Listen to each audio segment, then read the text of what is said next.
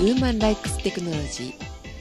この番組はメカ好きなゼシカがテクノロジーについてシオンさんとゆるーくおしゃべりする番組です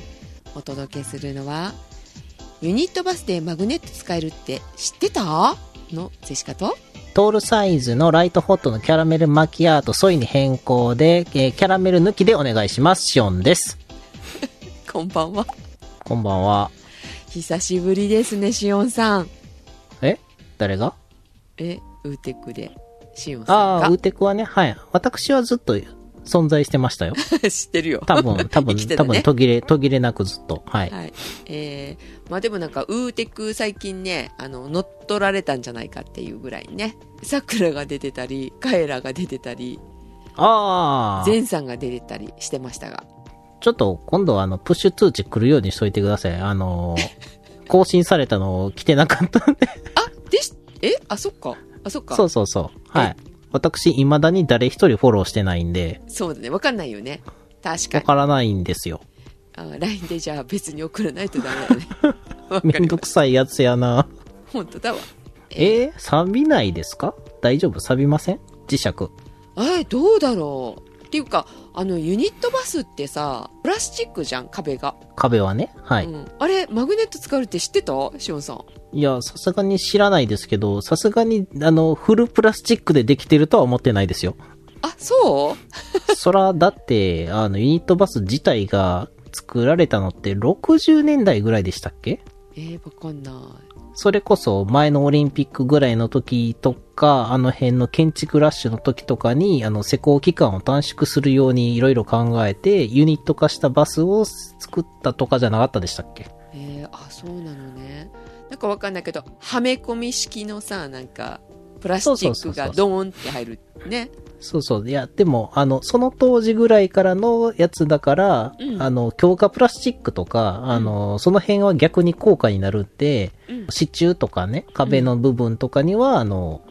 多分なんか入れてるやろうなとはも、もちろん思ってはいましたけどね。なんかさ、思い込みって怖いよねってよく話をしますよね。はい。ねプラスチックが壁だから、うん。磁石、磁石なんかつかないよねってずっと思ってたから、ああ、でもそれ言い出したら表面がプラの冷蔵庫とかはつかないイメージになっちゃいますよね。ああそうだよねあなんだろう情報として入ってきてるからえっ、と冷蔵庫にマグネットつけるとあのちょっとみちょっとあんまりつけすぎると見苦しいよねみたいなね、まあそうですね。うん、マグネットをつけるためのあのものじゃなくて、中に物を入れて冷やすためのものですから ね。ねでユニットバスはだからつかないと思い込んでるからあのなんだろうちょっとした棚がついてない時って不便だなーってずっと思ってたのそしたらさこの間さくらが「マグネット使えるよ」って言って「めえ嘘だ!」って言ってたのよで、えっともうじゃあ試しにちょっとつけてみたらマグネット1個だけでも一個、一個つけてみた。そう、つけてみたら、ついたのよ。ほうついたので、100均で1キロぐらいのものを乗せても大丈夫っていう、ちょっとした、えっ、と、マグネットの棚あれでしょネオジム、ネオジム磁石ついてるやつでしょネオジムって何よあのー日本が開発した世界最強の永久磁石。あ、そうなのなんかよくわかあんない。わ、のかんー、ないけど。100均のくせにめちゃくちゃガチってくっついて、うわ、ちょっと取りにくいっていうぐらいくっつくやつ。えっと、それの1キロ持つっていうやつをちょっとつけてみたらさ、くっついたの。なので、はいはもういっぱいつけましたよ、壁に。錆びないそれはまだわかんないね。錆びるかもしれないけど、そこまでは考えなかった。まあ、あーとりあえず、えっと、石鹸のトレーとして使ったりとか、あと、はいバス用の洗剤を乗せたりとバか、ス用の洗剤、バスカビキラーみたいなやつうん、バスカビキラーとか、なんとかクリーンとかさ、はい。そうクリアクリーン。そう、いろんなものを、ね。それは歯磨き粉だ。はい。 あ、そっか。とか、あのー、何シャンプーとかリンスとか置くためにとかね。いろいろね。あ洗顔クリームを置くためにとかね。いっぱいついてますよ。だから今。ーもううちはね、昔ながらのね、あの、タイルの壁なんで、あー、タイルか。うんうん。うん。で、前、突っ張り棒をつけてたんですよ。ほいほいほい。縦の。うんうん。縦。ああ、はいはいはい。ああ、わかったわかった。で、棒の途中に、あの、なんか、棚がついてて、こう、シャンプーとか、石鹸の箱とか、えっ、と、下の方は、あの、ちょっとした、あの、ブラシうんうんあの、ちょっと汚れてたらちょっと磨くようなやつとかうん。ね、うんうんうん。を下の方に置いてっていうのやってたんですけど、だんだんだんだんあの、ボロくなってきて、4年ぐらい使ってたら、うん。この間取り外しました。ああ、そっか。そしたらめちゃくちゃ広、あ広くなりましてね。なんか思ってるより圧迫されてたんだなーっていうのが分かって、今広々とこう、窓のヘリにあのいっぱいシャンプーのボトルを置いて使ってます。ああ、そうね。壁際にあるっていうの結構、あれだよね。広く感じるよね。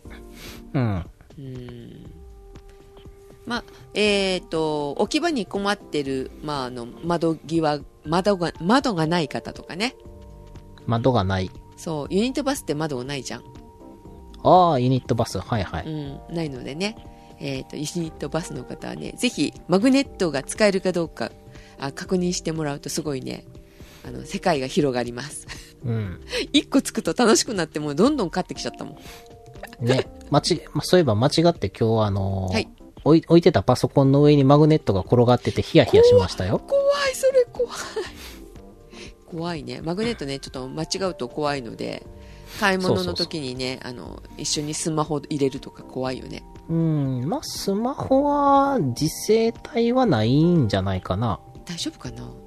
スマホは大丈夫。まあ、あの、完全に大丈夫とは言わないけど、一番まずそうな部分は、あの、えっ、と、バイブのところは電磁石使ってるはずなんで、ああー、はいはいはいはいはい。それが変なことにならないかなというイメージやけども。うん。まあ、ちょっと、ね、まあ、あの、フロッピーとハードディスクは、あの、磁石近づけたらあのデータ吹っ飛ぶんで、あそうですよねはパいソコン怖いね、うん、まあ、正直壊れてもいいやつやったんでいいかなと。そうですあかの、今使ってない Windows 7のやつなんでね。うんうんうんうんそっかそっかはい。はいまあちょっとマグネット気をつけながら皆さんお使いいただけると楽しいなって最近思いましたはい。はいでしおんさんは何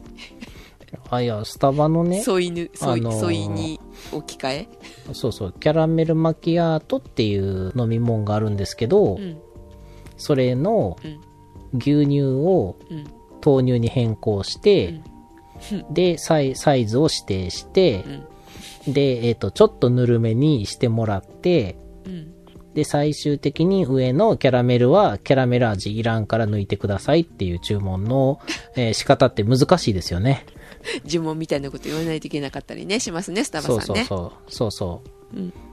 まあねでもそれ言わなくてもさっきの説明の仕方でもしてくれるのはしてくれるんだけどねしてくれますよ。ぬるめに作ってくださいって言ったら、あのー、ちゃんとぬるめにしてくれますよ。一回ね、そう、あの、上顎がベロンって剥がれましてね。暑かったんそうそうそう、熱々のやつ、あの、なん、なんも考えんとクイって飲んじゃって、こう、熱っって。いやーで、すぐに飲みたいなっていう時は、ぬるめに頼むようにしました。そっかスタバで私結構冷たいのしか頼まないから分かんないな冷たいのは基本的には季節で流行ってるやつをちょっと頼むぐらいで、うんうんうんまあ、ほぼほぼ毎回、あのー、ソイラテをぬるめでって言って終わりです。あ そうなんだはい。豆乳好きなんで。豆乳いいですよねうん。私も毎日飲んでるあ、ちなみに、あの、本当に飲みたいやつは、ラテマキアートなんですけど、はいないんですよ。 あそうなのうん、ラテマキアートないんですよね。不思議不思議。ラテマキアートがなくってなので一番近いのがキャラメルマキアートで、へえそうなんだでもキャラメルはいらんから、キャラメル抜きでお願いしますっていうな、なっちゃうんですよね。なんか最近ちょっと、うんなんか、昔からそんなに得意じゃなかったんですけど、年食ったせいか、よりあの、甘味料入りのドリンクがすごい苦手になってきまして、なんかね、何飲んでもキャラメルみたいな味するって言って、おげーってなるんですよ。何それキャラメルっていうか人工的ななんか香料みたいのがい嫌みたいな多分、あの、甘味料として添加されてるものが全部似たような味の部分があるんじゃないかなと。まあまあ、舌と鼻は敏感な方で、うん。 30メートルぐらい先で、あの、おっちゃんがタバコ吸ってても、おえ、草ってなりますし、うんこの間、一番しんどい時に、えっ、と、猫がね、トイレの戸を開けよったんですよ。うん。器用な。そうそう。で、その、あの、時に、すっごいきつい芳香剤、まあ、というか、開け、開けたてのやつがあるじゃないですうか。んうんうんそれを猫がトイレ開けたのも気づかずに、6畳間1間を超えて、あの、寝てるテレビの部屋で、うん。うん。なんか急にものすごい臭い、おえってなって、パッて見たら、あの、トイレの戸が猫が開けてたっていう。すごいね。あ、あの、私、どっちかっていうと、あの、猫ちゃんが開けたことに驚いてますけど。え、猫は戸を開けますよ。あの、ちゃんと閉めてなかったら。あ、ちょっとす少し開いてたわけね。びっくりしたわ。えーっとね、立て付けが悪くて、あの、普通に閉めたら閉まらないんです。はあ。ちょっと持っち上げて、あの、こう、グイってやってやらないと、うん。閉まらなくって、なんかうん、たまにちょっとその、忘れてしまう時があるんですよね。うんうん。うん。で、そのたまたまの時っていうか、まあしんどい時やったんで忘れてたんですけど、ああ、しんどいしんどいってこう転がってたら、さらにあの追い打ちで追えってなるっていう。いや、なるほど。敏感はいなんですね、しおんさん。そうそうそう。だから多分ね、甘味料の自体が同じようなものを添加してるんじゃないかなと思うんですよ。それなしで飲みたいわけですよね。キャラメル最近ちょっと苦手。その、うんなんかいろんな飲み物の甘味料でキャラメルっぽい後味になるやつがあって、なんか気持ち悪くなるんですよね。なるほど。ちょっと前美味しいなって思ってたやつでも、あの、なんかだんだんこう気持ち悪くなってくるっていう。あでも、いいことですよね。うんえ自然なものを欲しがるようになってる。自然っていうか、あの、水うめえみたいな感じになってますけど、水美味しい。水味がなくってなんぼでも飲めるわーって、グビグビって。左右を飲むのがいいらしいですね。そういえば。あー、まあまあ飲んでますけど、な朝起きて左右、えーお昼ご飯の前に左右みたいな左右はははお左右を飲んだ後にえーっとちょっとあの代謝が上がるのかなそれでうん。体が温まってなんか良くなるらしいですよ、あ、そうなんですね。うん、だから順番としては左右を飲んでその後にお味噌汁がいいらしいですけどお味噌汁好きですよ。おいいじゃないですか左右飲んでお味噌汁を飲んでそれから野菜食べたりとかうん。お肉だったりとかうでん最後に、ラーメンだったりとか、ラーメンはダメあはい。でそれでお腹があのいっぱいにならないなと思ったら炭水化物ご飯とか取っていいよラーメみンたいとなか。そうラーメンとか、うんうんうんそこでラーメンですね足りない場合はっていう感じらしいですよだから結構だから白湯飲んだりお味噌汁を先に食べたりとかお野菜食べたら結構お腹膨れてくるよね、そこで炭水化物も減ってくるかもあー、と思いまなしたるべく減らしたいですね。ね、うん。はい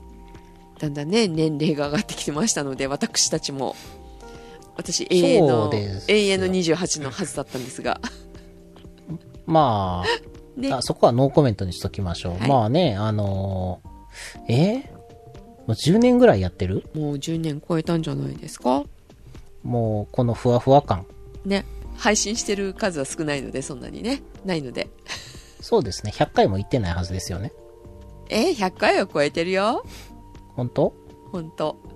今回106回かあはなはは。よくわまあ、かん煩ないけど、悩の数ぐらいまでは続けましょうか。108までね。 100もうちょっとで終わるじゃんえそれまではやるって言いましたけど、それ以降やらないとは言ってないんで、続くかどうかは運次第。はい まあゆるゆると無理のないはい程度にやっていきますがはい。はいはい。このゆるゆるい感じで本編に行くわけですけど、はい、そうライゼンですよ、ライゼン。ライゼンライゼンね、前から欲しかったんですよ。出た時からずっと。 そうあのネーミングもいいなってずっと思ってたんですけどうん、正直なところ、はいあの、一人身やったらもうとっくに買ってました。あーなるほどで、猫飼ってるんで、うん猫がね、割とネックなんですよね。うんあ、別に今のはなんかギャグでも何でもないで すよ。はいなんか微妙に似てるなって言ってから気づいちゃいましたけど、はあえあの、猫がね、ゲロ吐くんですよ。ええ猫はゲロ吐くもんなんで、それはしょうがないんですけど、まあ、なるべくね、あの、なんて言うんですか、ブラッシングして、毛玉とかにならないように取ってあげたら、まあ、頻度は下がるんですけど、それでも吐くのは吐くんで、うん、毛玉を吐き出す時ってことそうですよね。ん、そうなんですよ。だから、あの、パソコンとかを置いとくと、うん。なんか蹴っ飛ばされたり、ゲロ吐かれたりする可能性があって、ええなかなかデスクトップが置いときにくくて、あの、ノートやったら三段ボックスの中とかに隠しといたら、中に入ってまではゲロ吐かないですからね。確かに。そう、嫌がらせかっていう。 すごい猫だ。そう。もう逆にそこまで来たらもう感心します けど、まあそういうのもあって、まあちょっとデスクトップは、まあ変え、なかなか変われへんな、みたいな状態やったんですね。うんうん。まあだから、えっ、と、ノート PC でね、ライゼン7が載ってる、えっ、と、デルの PC を買いました。はーい。そうですね、インスパイロン155000っていううんうん。シリーズの、えー、ライゼン7が載ってるやつですうね。ん、これなんか15%オフでめちゃくちゃ安かったんですけど、え、あんまり引いてくれないライゼンって。いや、というか、まあ元が安いんでね、7万円強ぐらいやったかないい感じですね。うんはい。もうかなり安くて。うんまあ何がいいってやっぱり起動がめちゃくちゃ早いですね。えー先ほどねあの、はい動画を見せてもらいましたけどもはい早いね確かあスマホより起動早いですからね。にいいなぁしかもスマホでもあの遅いイメージの人もいるかもしれないですけど、私が持ってるのは Google の Pixel 3a の XL なんで、まあまあ早い方ですよ、あれも。うん、一緒にスタートしたのに、ね、あっという間に一緒っていうか、スマホを起動してから、パソコンの電源入れてパソコンの方が先に立ち上がってましたんで、ね。ねえ早い早い、うん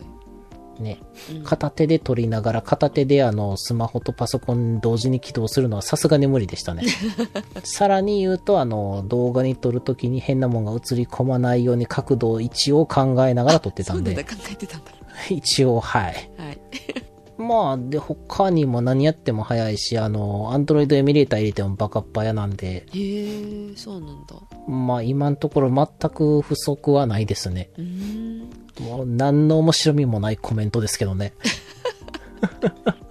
でどうですそれ以外のことそれ以外、ああ、それ以外はちょっとインターフェースが、えーっと、貧弱ですね。うんまあ安いからしょうがないかなと思うんですけど、まず有線 LAN ポートがない。HDMI はあって、USB が3箇所かな。うち2箇所が、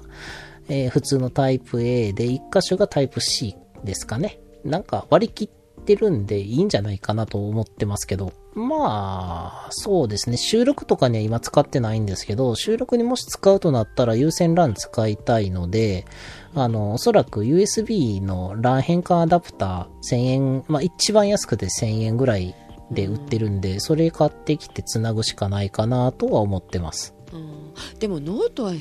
てきましたよねゼシカのも何年前の PC かなないなかったですからねうん。ランケーブル挿すとこないじゃんと思ってアダプター買ったけどなんかはい設定するのを設定せずに ずっとほったらかしですけどねああ、それは1000円出すんでください。ねえまあいっかって言って無線 LAN でずっとつないでおります がまあだからやっぱりあの無線 LAN が多くなってきたのでなかなかねいらないかなってメーカーも思い始めたのかなと思いますけどね いや、あとは、あの、LAN の、有線 LAN アダプターの RJ45 のコネクタって結構大きいんですよね。あ厚さ的な話そう。あの、差し込み口があったとして、それのサイズで中の部品ができるわけじゃないから、中の部品はもう、えっと、ほんの、えっと、1ミリ程度ですけど、一回り大きくってって、それを考えるとすごい、あの、設計が難しいというか、制限が多くなるんですよね、きっと。ああそうでしょうねだから、あの、RJ45 以外の、あの、コネクタもあるので、LAN の規格として、うんまあ、あの、今の時代に迎合した、薄平べっちゃいやつを出したらいいんじゃないかなとは思いますけあど。本当だねはい。うんそう我々としてはやっぱり有線でつなぎたいもんねっていうか、あの、無線は、この連続して使わないうん場合にはいいんですけども、うん連続してこうやって通話を続けるっていうのを考えると、ちょっとたまに途切れると。そうね先ほども途切れましたもんね確かにうんジェシカのせいかもしれない無線だからええまあまあ、あの、その、たまに途切れるっていうのが、まあ、ネックになるような場合は、えー選ばない方がいいと。うんまあ、実はね、あの、ゲームとかやっててもたまに途切れてるんですよ。ああ裏でそうかそうかうんうん。ただ、復帰してるだけで、うんで、その間もあんまり、あの、気にならないだけで、あの、実は途切れてるっていう。となるとやっぱり優先でゲームしたいよねシビアなやつとかはねまあ、シビアなやつは優先でやった方がいいと思いますうね。んちょっとメーカーさん考えてほしいですねはい。はいというわけで、正直ちょっと、ね、えー、ライゼン欲しかったんで買ってみたというところで、まだまだ使いこなしてはないので、うんうん、これからどんどん使っていって、多分、この間ね、あの、バイオハザードの RE2 と RE3 買いましたんで、その辺とか遊んだりし始めると思います。んゲームといえばあのはい XBOX のはい。新しいの、出ますねかっこいいあよねあもれちろん予約できませんでしたよ。できなかったのうん、はいあ。あの日、えっと、9月の、あれは24日、2020年9月24日のですね、あの、うん夜の8時ぐらいなんですけれども、うんなんか、疲れたな、ちょっと横になろうって思ったら、あの、いつの間にか9月25日の朝6時になってたんですよ。うんうんで、はって気がついて、あ、予約開始待ってたのに、なんかいつの間にか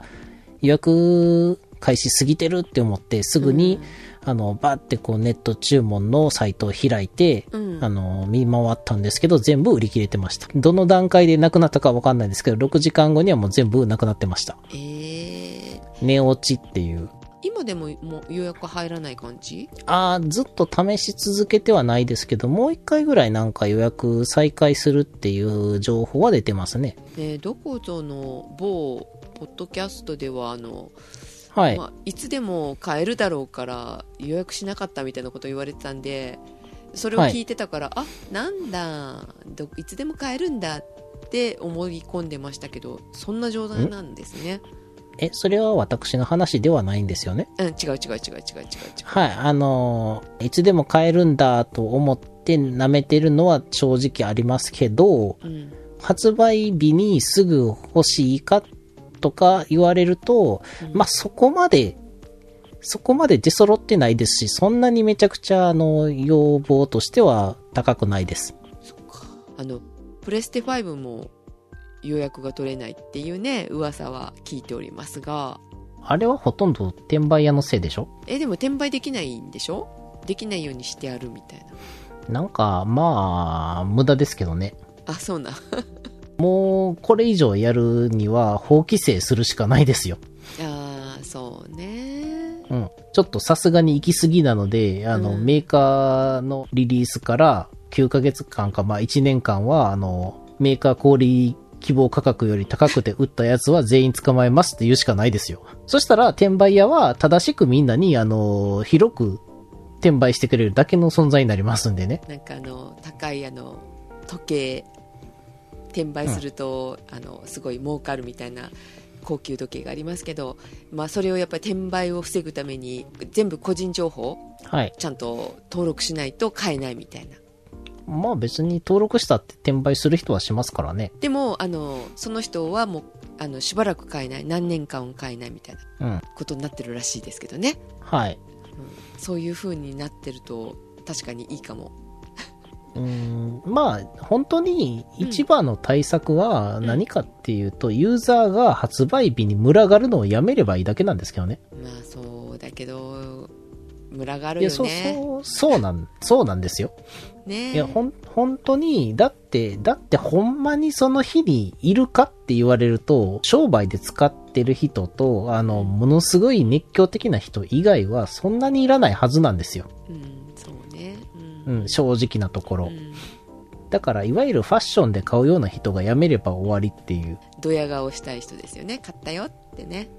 そうですね。まあ、転売屋で、今も、メインはやっぱり中国ですからね、転売が。あそうなのそうですね。スイッチが未だに手に入らへんのもそこですからね。あそうなんだ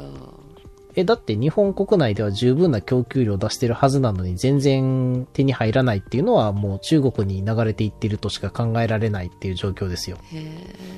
あ、もう一つの解決方法はあれですよね。あの、全部オンラインクラウドゲーミングに移行していくっていう。そしたらハードはないから転売しようがないです。うんまあだからそのうねクラウドゲーミングの参加権とかを、あの、数を絞っちゃうと、その参加権を転売されちゃいますけど、 まあ結局は数に制限があるから転売が起きるのであって、あの、需要が供給、供給が需要に追いつかないと。まあだからもう本当に言うんであれば、もっとなんかやるんであれば、本当にアーリーアダプターとかっていう区分けをメーカー側がやって登録制にするしかないんじゃないですかね。本当に、まあ、任天堂だったら、本当に任天堂大好きな人が登 録して、あの、コンスタントにゲームプレイ時間が伸びていって、みたいな人。うんうんうんで、個人情報も全部捕まえてるし、その人がもし転売に出したっていうのが分かったら、あの、確実にあの永久に資格剥奪されるみたいなやつね。うんそうねそうねはい。なプレステとかもそうだよねあのいつもアクティベートしてるあ、あれでしょ通称、得が高い人をせ優先っていうやつです、そね。うそうそうそうそう ねそういう人にはあの優先的に予うん約回してくれるみたいなね、ことだったらいいですよねまあ、あれはまだだいぶマシですね。うんあとは、あの、何でしたっけマイクロソフトで言ったら、えっ、と、MSX の所有台数とかで決めればいいわけですよね。ああそうだねうん、ちなみに私は3台持ってます。じゃあ優先的にシオンさんによろしくお願いし3、ます3、3ポイント獲得。うんあのジェシカさ XBOX、あのシオンさんがずっと使ってるから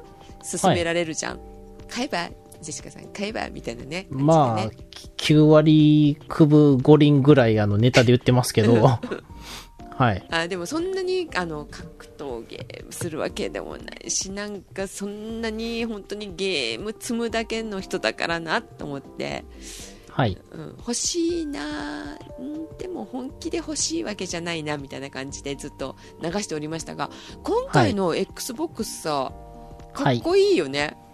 え、ちょっと筒型がそう本当まあ、四角ですよ、あれ上から見たら。あそうなのいやでもなんかねまあ写白い真の方、撮り白い方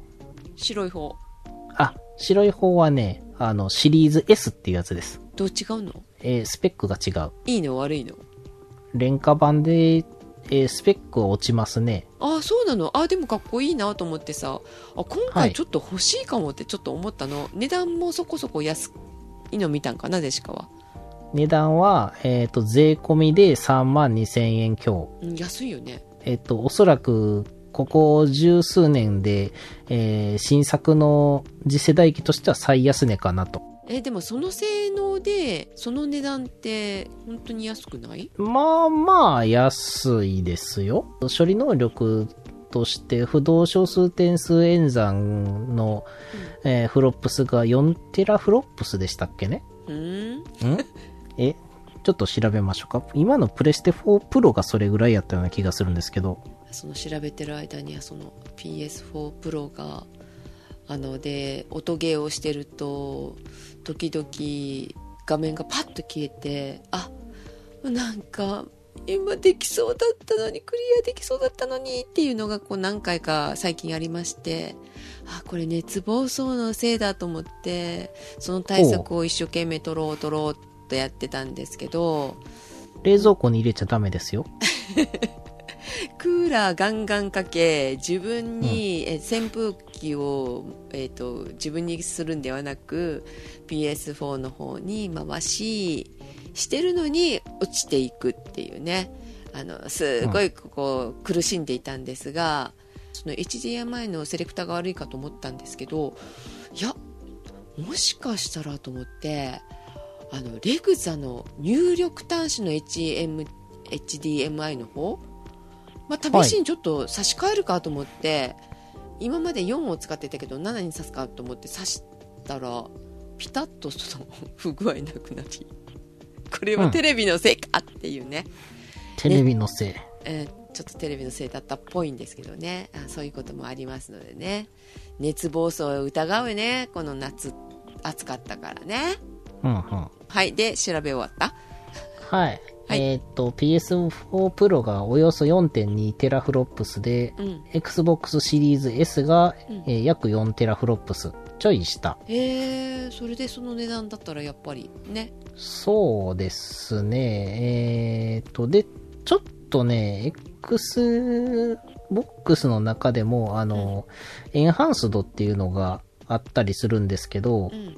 まあ、それに対応してないとか、微妙に制限がありますね。正直、おそらくゴリゴリにゲームやる人以外はあんまり関係ないかなとちょっと思いましたけど。あジェシカは OK だよしはい。で、おそらくこれから、まあ、あの、クラウドゲーミングが伸びてくるとは思うのうで、んそれを見越しての Xbox シリーズ S なのかなとは思ってます。ディスクレスですしね。そうよね光学ドライブがついてないっていう意味で。うんあ、でも中身も確か SSD だから、ディスクではないのか。ソリッドステートドライブですからね。はい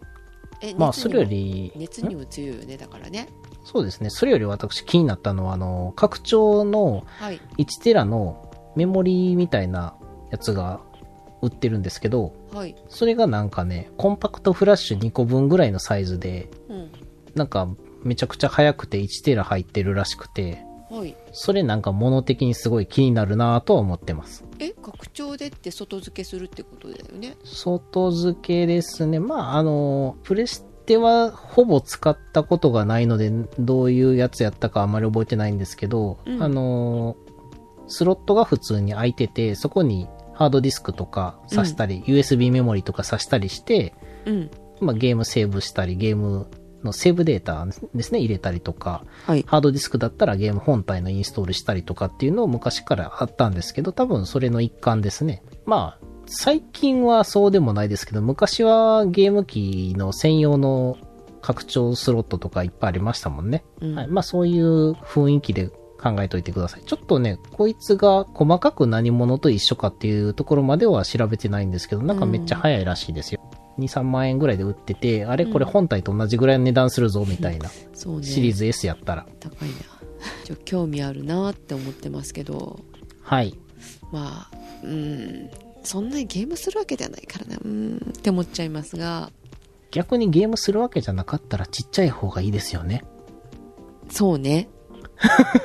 そうまねた、また悪魔の囁きみたいなのを出してますけど。うんそうプレステ5はもうあのきっと手に入れるだろうなと思うんだけどまあだからはいまあ、予約はしてませんよはいはい。えっとすぐ欲しいわけではないし、うんまあ、ちょっと不具合が解消されてからでもいいかなぐらいのあ感ーじな得のがで高いわけでもないと。うん、そう、そうね。いつも、あの、飛びついて買うわけじゃないからね。たまたま来たら、あの、使ってるけど、うん、今回は多分、ゆったりと待つかな、みたいな。まあ、そうですね。前回の Xbox One X の時は、あの、限定版があったんで、ちょっと、そう限だよ定版ね。は入手しようっていうのだけをちょっと頑張ってたんで、そうだよね。あの、はい。海外そののサイト説では買ってたよはい、ねその。説は、あの、ジェシカさんにもご迷惑をおかけして。 海外のサイトで買ったんではなくて、海外の輸入代行業者にお願いして、あの、北米版を買ってもらったやつを送ってもらったっていうことです。うん個人輸入が、えーっと、直販ではしてくれないタイプだったので、うん。多分日本では100人ぐらいしか持ってないと思われる、あの、限定版を持って ます。はい。じゃあ、今回は、ゆったりとしおんさんも構えると。そうですね。ゆったり構えますうね。ん早い情報がね欲しい方はあのウーテック聞いてもちょっと役に立たないかもしれないけどはい。ねまあ面白い楽しくやりたい方はぜひしおんさんの次の情報をお待ちくださいって感じかそうないう感じ、そういう感じなのはい。え知らんよくわかんないけどはい。そっかーなんかいろいろ出るからねさ最近ちょっとワクワクするんだけどさはい。ねだってすぐ買うわけじゃないけどまあ、うんまあいろいろ情報ができてからじゃあこれ買うかみたいなねそうそう。Google も Amazon も出してきますからね。そうなんだよね今ねちょっと悩んでるのがさあのゲームじゃないけど、アップルウォッチんはい。アップルウォッチが心電図とかさうん。心電図っていうかあの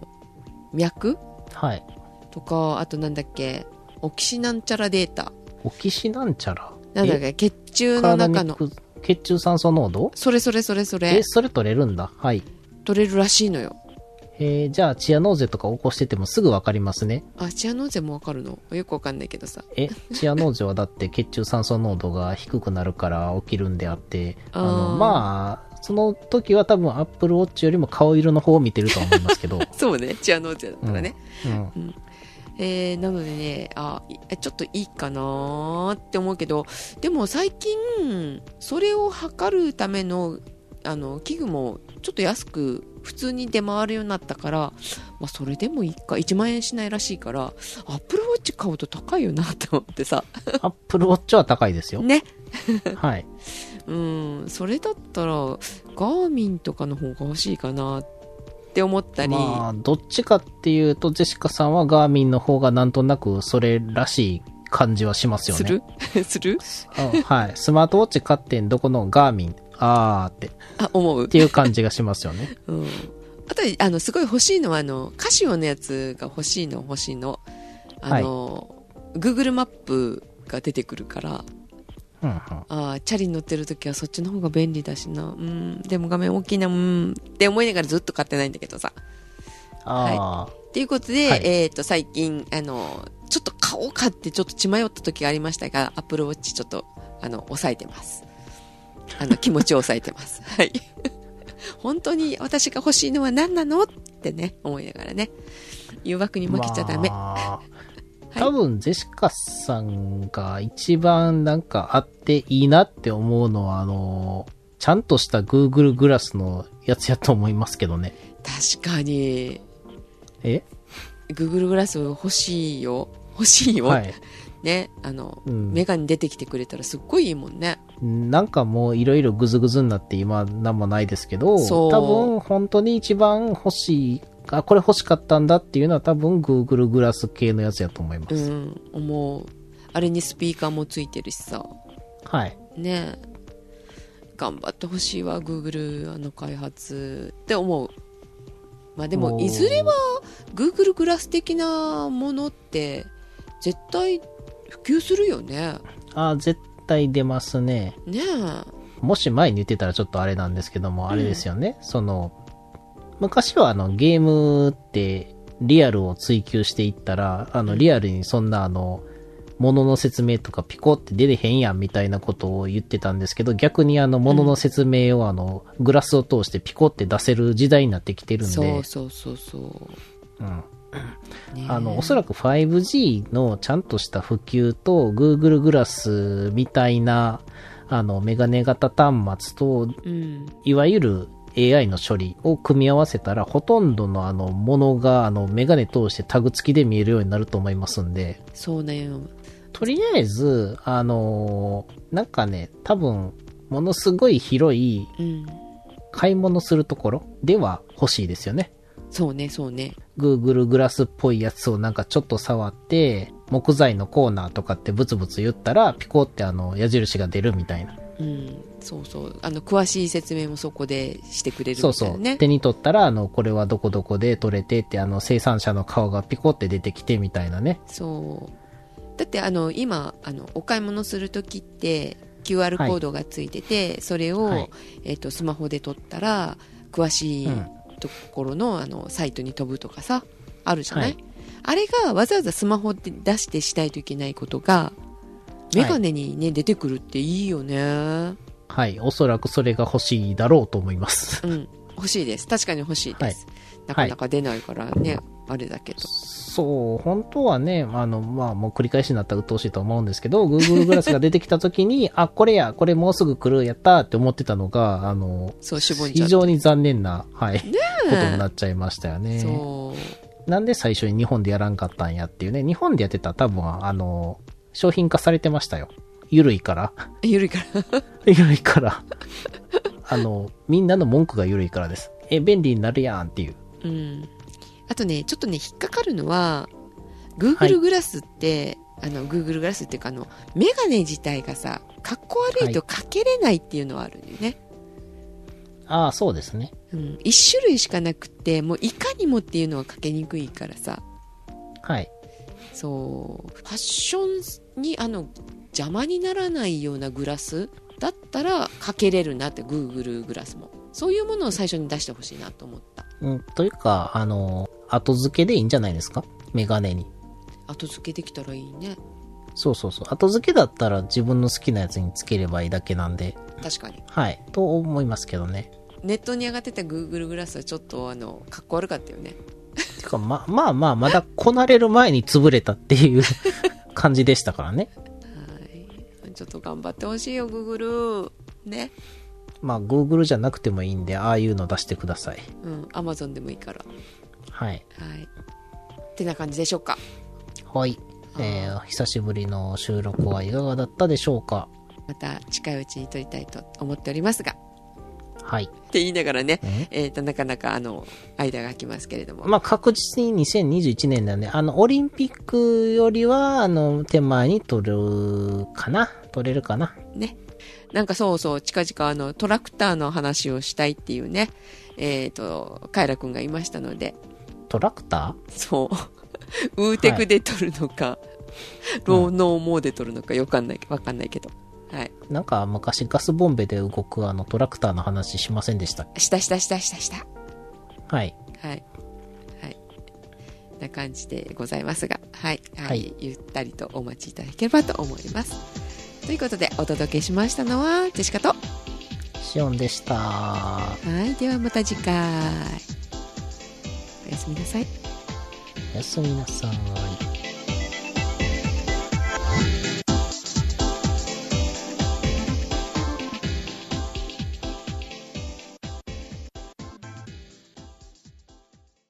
コロナどうよ、コロナ。コロナね、浜松もなんかね、クラスターだって言って、ちょっと1、2ヶ月前、騒がれましたが、はい。なんかさ、あるお店で、はい。行ってない人までそこにおお店に行ったからうん検査してくれ、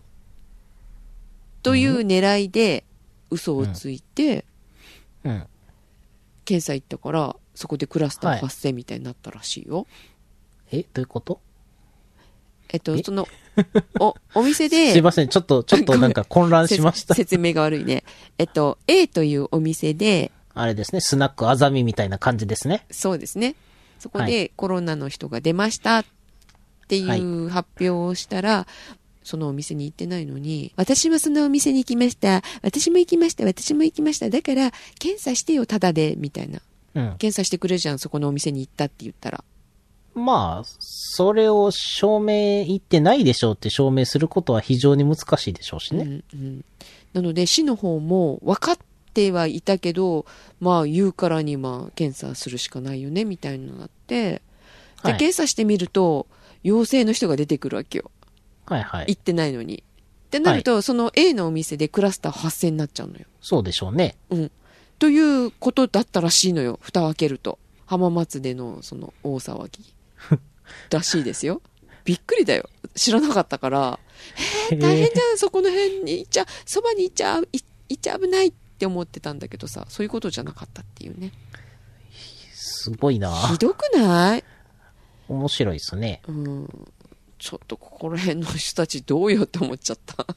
気持ちはわからんでも、いやー、実はわからないんですけど、うん。はあい。の私はわからないんですけど、はいみんながそういう気持ちになるのは理解できなくもないです。そうですね。確かにね。はいでも、はいするかって言ったらね、しないですね。ね、するやついるんだと思ってびっくりしちゃったよ。私なんてあの、海鮮丼の はい。オンうどんセットを頼んで、おおはい。うん。で、あの、海鮮丼に茶碗蒸しセットもあるんですよ。はい。でも、オンうどんとセットにすると茶碗蒸しはセットにならないんですけど、茶碗蒸し好きなんで単品でプラス茶碗蒸しを頼むわけですよ。はい。まあ、普通そうなりますね。そうなりますよね。はい。そしたら、あの、お待たせしましたって言って、海鮮丼とオンうどんと茶碗蒸しが一つのお棒に乗ってやってきたわけですよ。はい。で、あ、やった、来た来たってもぐもぐ食べてたら、しばらくして、お待たせしましたって茶碗蒸しが単品で来たんですよ。え、どういうことうん。つまり、本来セットにならないはずの茶碗蒸しが、うん。えーっと、セットになるパターンもあるので、間違ってセットとして、うんえーっと、つけてしまって、うん。えー、おい茶碗蒸しが来たと。え、それ、料金的にはプラスされちゃったいや、セットと単品しか頼んでないんで、多分単品1個分、まあ、あの、こっちが、料金が安くなってるわけですよね。ああ、なるほど。うん。それで来た瞬間に、えーっと、これはセットでは、このパターンでは茶碗蒸しセットにならないですよねって。でで、単正直言っ品ちゃっで、たそれで余分に頼んだので、これは、あの、セットじゃないやつがついてきてますよって言って、あの、まだ食べてないんで、もしあれやったら、あのそのまま戻してくださいって言って戻させますからね。おお、えらい、正直。いや、正直というか、だってそれで分かってるのに食べ始めたら、それ詐欺罪で すよ。いや、ほん、本当に本当に。まあまあまあまあ、ででもそういう人いるよね。でしょうね。ねで。お釣りがもし多く返ってきたとして気づいて言わなかったら、それも、あの、同罪ですからあーそうね。だね、そうだね、そうだね。はい。うんそれと一緒ですからね。ねえ商取引は公平に行わないといけないです。うん、偉い。自分で自分があの 300g のハンバーグを頼んだのに 150g のハンバーグが出てきた時は、えっ、と、料金が 300g でなってたっていうことだったので、えっ、と、もうかじっちゃったんでいいから、あの、料金だけあの、訂正しといてくださいって言って、うん。ことを収めたり、あとはあの、追加のカレーソースがかかってなかったりとか、うん。あとは、えー卵焼きを頼んだのに中にあの、焼き魚のかけらが入ってたりとか、おーあと、基本オーダーは間違われますよね。あと食べ物ではそういうのなかなかったな。あ、そうご家庭では基本髪の毛が入ってるし、えー、ブロッコリーにはナメクジがついてます。えー、なんだそれ。よくわかんないけど。全部、全部私の遭遇したものですよ。えー、珍しいね。いや、でもなナんか、メクジ1ヶ月に1回ぐらいはなんかありますよ。えー、すごあい。とは、自分じゃないのが惜しいんですけど、あのね、ちゃんぽん屋でご飯を食べていると上からあのブイブイが降ってきて、チャーハンの中に入るっていう。えね、父親のチャーハンの中に入ったんで、父親ほいってあの外に出して、あのチャーハンのその部分だけついついって受けて食べてました。そこもなんせね、なんせね、すっげえ有名な、あの、店が傾いてる、あの、バラックみたいなお店なんで、ほんまに傾いてるんですよ。本当はい。全力で蹴ったら絶対ペシャってなるっていう。ジェシカさんでもいけるっていう思うぐらいのお店なん で、はい。そっかそっか。そりゃ VV 振ってきても仕方がないよねっていう、えちなみに VV って何よ甲虫の黄金虫系のやつです。なんか舞踊系かと思っちゃった。ブヨではないですね。そっかそっか。えー、あこの間なんか会社でおまんじゅう食べてたらおまんじゅうの中から「んなんだなんか髪の毛みたいのが出てきたけどってあれ?」ってよく見るとなんか昆虫の足みたいなんだけどって貴重なタンパク言っ源。てる人がいて「えー」と思って私お一緒におまんじゅう食べてたんだけど、はいも。しこれにも入ってたらどうしようと、ちょっとなげっそりしちゃったんですけど、で、その人はそこだけ避けて、あ、自分が口に入れなくて済んでよかったって言って残り食べてましたけどね。気づかず食べてるかもしれないですけどね。ね、そういうことあるかもしれないし、もう、はい。ね、それ聞いて、その、一緒に買ったそのおまんじゅう食べない人も出てくるよね。とかね、電話かけて、あの、異物が入ってたよとかってね、まあみんな気にしすぎなんですよ。あ、そういうことだなと思って。そうですよう。んちゃんとあの、ジョロウグモ、やったかなジョロウグモとかは、あの、大豆みたいな味がするらしいですし、食べれるって。うえはい。はい。えっと、コオロギはめっちゃうまいらしいですし、あ、らしいですね。コオロギは旨味がすごいらしいですよ。うえあ、なんかちょっと前にうん、無印で出た、出たんコオロギせんべいでしたっけああありましたねはい。コオロギだったのかな、うん、最近ね虫食べようっていうの流行ってますよね、よう、ようやくあの、30年前の私に追いついてきましたよね。出た出たよえアリアリああ、そうそう、アリ行って食べたらどんな味するんやろうっていう、苦かったっていうやつです。うん。まあなんか小学生ぐらいの頃ってサバイバル好きですよね、大体。いやよくわかんないでもアリはえアリはフライパンでいって食べたりしないいや、なんか一番すぐ手に入るし、なんかあの、セミとかよりは食べやすそうじゃないですかえそうねセミは新鮮じゃないと食べちゃダメなんだよね。いや、大概の、あの、生き物を食べるときは新鮮じゃないとやばいです よ そうはい。それはだって、あの、海に行った行ってね、魚プカプカ浮いてるわって流れ着いてきたやつはあんまり食べたくないじゃないですか。まあまあ確かにねまあ傷んでますよねそうそうそううそう。ん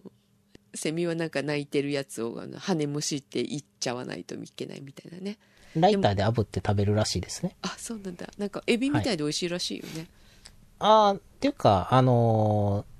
材質というか材料的にはほぼエビカニと一緒なんで、節足動物で。い、やーちょっと羽ちぎって手足ちぎってちょっとねそれがハードル高いなと思いますけどまあ製品で出てたら食べれないことはないだろうなって思いますよね、はい、なんでこんな話になったんだ、まえコオロギせんべいの話からいや違うでしょあ、違う違う違う。まんじゅうになんか入ってたって言ったって、い貴やその重な前タンパクその源って前いうが。あるとその前があるの よ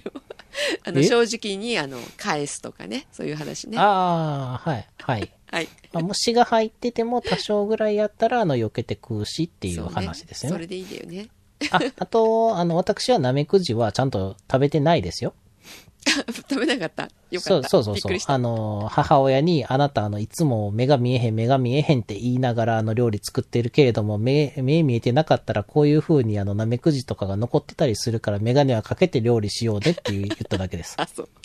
はい。あの、ナメクジとかカタツムリはほんまにあの、関東重血線虫とかが入ってたりするんで、あーほんまに危ないんで気ぃつけてくださいね。カマキリもダメで食べちゃえ、カマキリは大体あの、ハリガネムシが入ってますうよ。ねねえらいことになりますよはい違う違う、あの、昆虫食の話がしたかったんじゃないんですよ。そうですよ正直にねあの返しちゃうとかねいう話ね、 うんでしかもちゃんと正直に返しましたよアマゾンから1個頼んだのになんか20個ぐらい入ってきたから 何ですか、それ。1個頼んだのに20個ぐらい入ってきた。それは20個セットを買ってしまったんではなくてですか じゃなくてねあのアマゾンえが前前話したと思うけどな数数量ボタン連打したとかいや違う違う違うススマートなんだっけ家電製品とかはなほら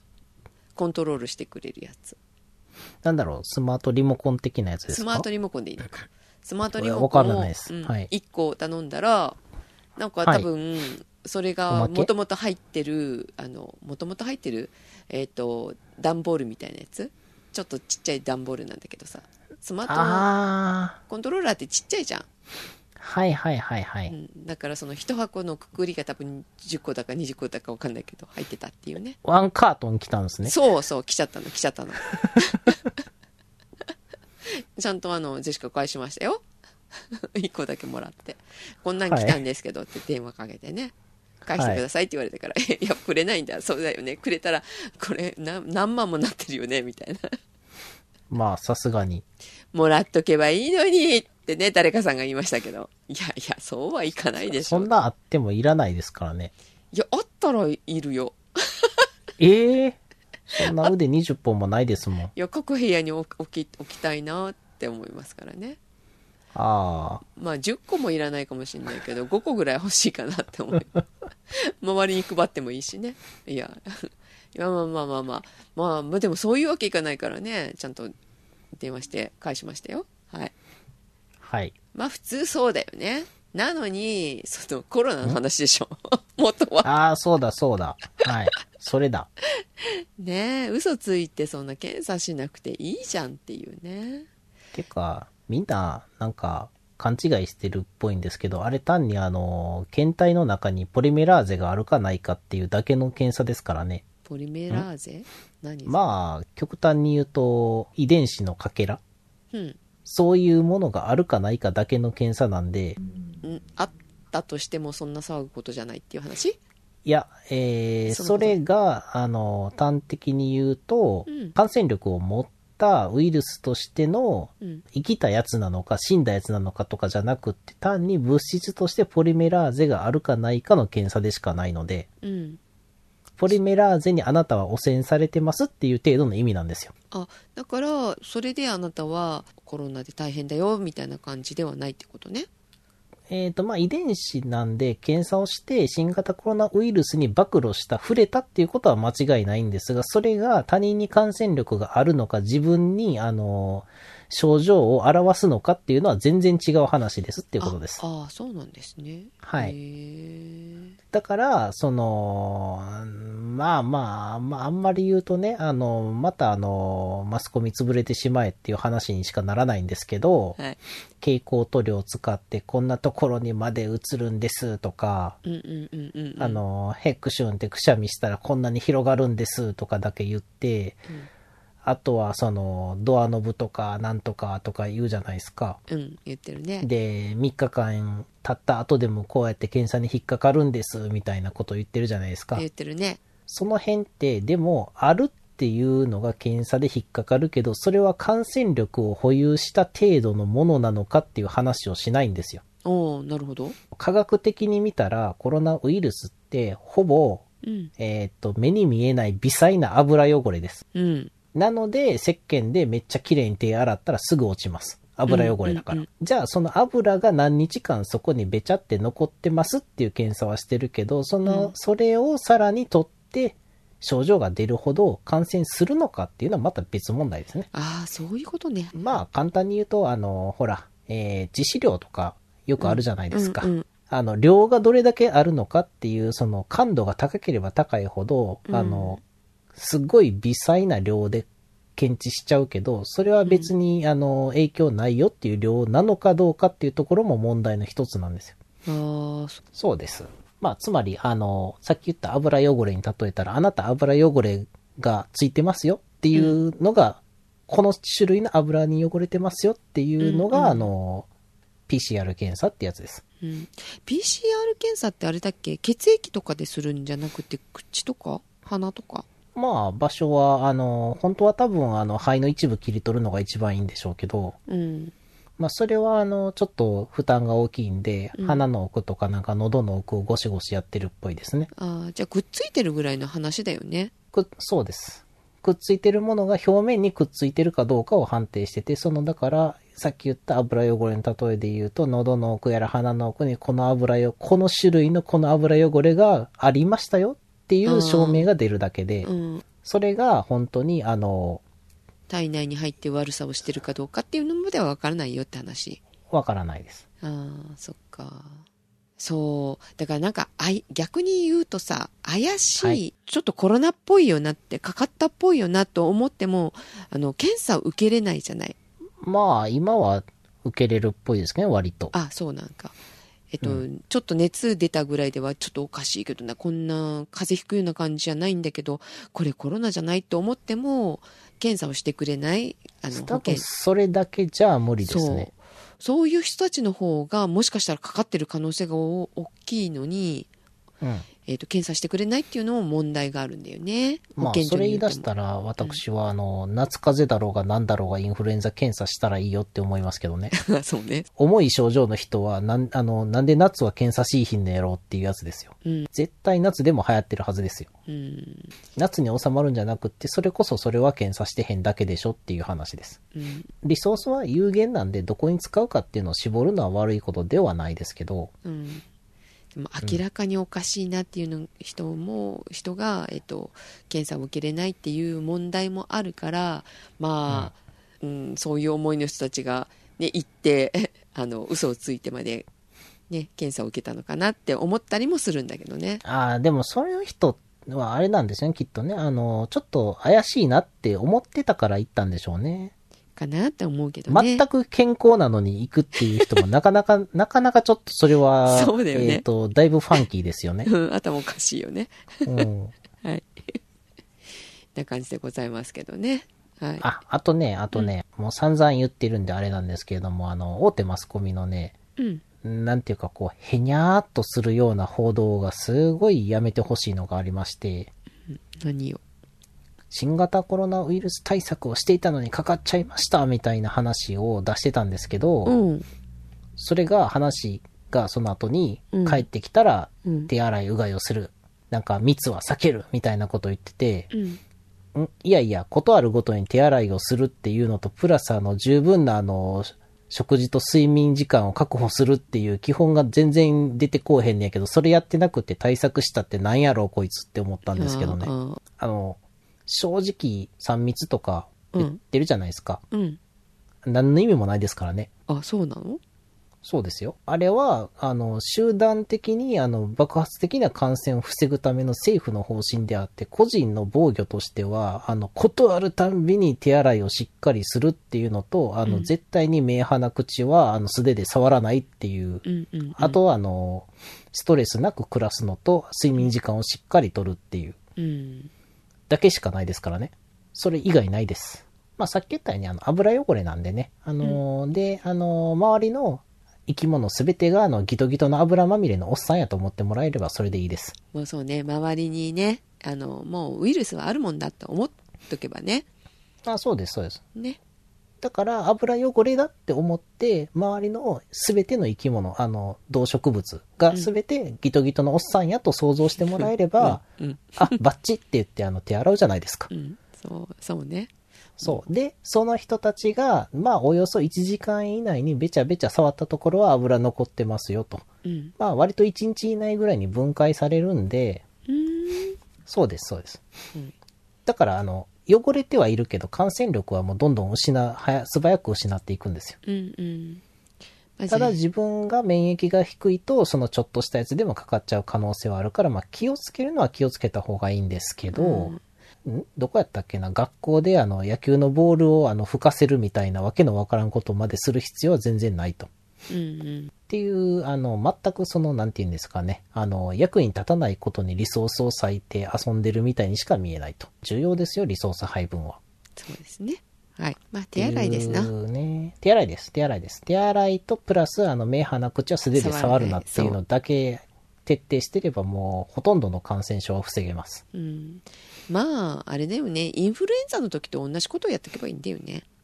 いや、予防インフルエンザの時も、その、この、この防御方法が全然浸透してないから間違ってるんじゃないんですかね。ああそうなのか きっとそうだと思いますよ。なんかあの昔は私の行動をあの以上潔癖すぎるでしょみたいなこと言われてたけど今はみいんながね、同じことをしてるからねすごいあそうの自分が浮かなくなって楽しいです ああ。なるほど。ねなんで取ってうんあのそんな触ったまんまそれでまたご飯食べれるのよって私ずっと思ってたからねあとスマホね。あスマホもねもちろんスマホは、あの、もう常に指紋がないぐらいまでピカピカにしてますからね。あとキーボード人のキーボードとかさマウスとか絶対触りたくなかったもんまあ、キーボードはだいぶあれですね。うん、だいぶ汚いですね。汚いですよねスマホも汚いからさ、人のスマホをどうしても、あの電話出ないといけない時にはもう出たらその後すぐ手洗って耳拭いてみたいなねことしてもいましたけど持ち方は L 持ちでしょ。 L 持ちはちょっとできないかなええそうなんですかあの、なんかバッチリもの触るみたいな感じの。あそれはするあのつまんだ感じはしてるしてるけどそでも結局は手洗えばいいからと思って最近は普通に取ってでも耳あそつうけでる、すね耳つけるからあ耳に絶対ついてるよなと思うから耳を消毒する、 まあ、耳は別に大丈夫ですけど ね。耳触る癖がなければ。ちょっとやっぱ気持ち悪いじゃん眼鏡かけたりするときさうん。なんでまあ、究極的にはご飯食べるときと目、鼻、口をどうしても触らなきゃいけない直前に手洗ってれば大丈夫なわけなんですけどね。はいまあ皆さんもそうやってね、あのちゃんと手洗いするようになってよかったなと思っておりますはいねしおんさんそうですね。私もあの、借りたキーボードとかピカピカに消毒してから返してましたから ね。スマホもそう私もそううん。出たスマホはあの綺麗に消毒するそうそう。む昔あの、よくあの、他部署からハードを借りるお仕事してたんで。うんうんああそうなんだそうそう。だからあの、借りた時よりも綺麗になって帰ってくるっていう。はい皆さん手洗いしてあの予防してくださいこれからインフルエンザもね流行ってきますからねはーい。ではおやすみなさいおやすみなさーい。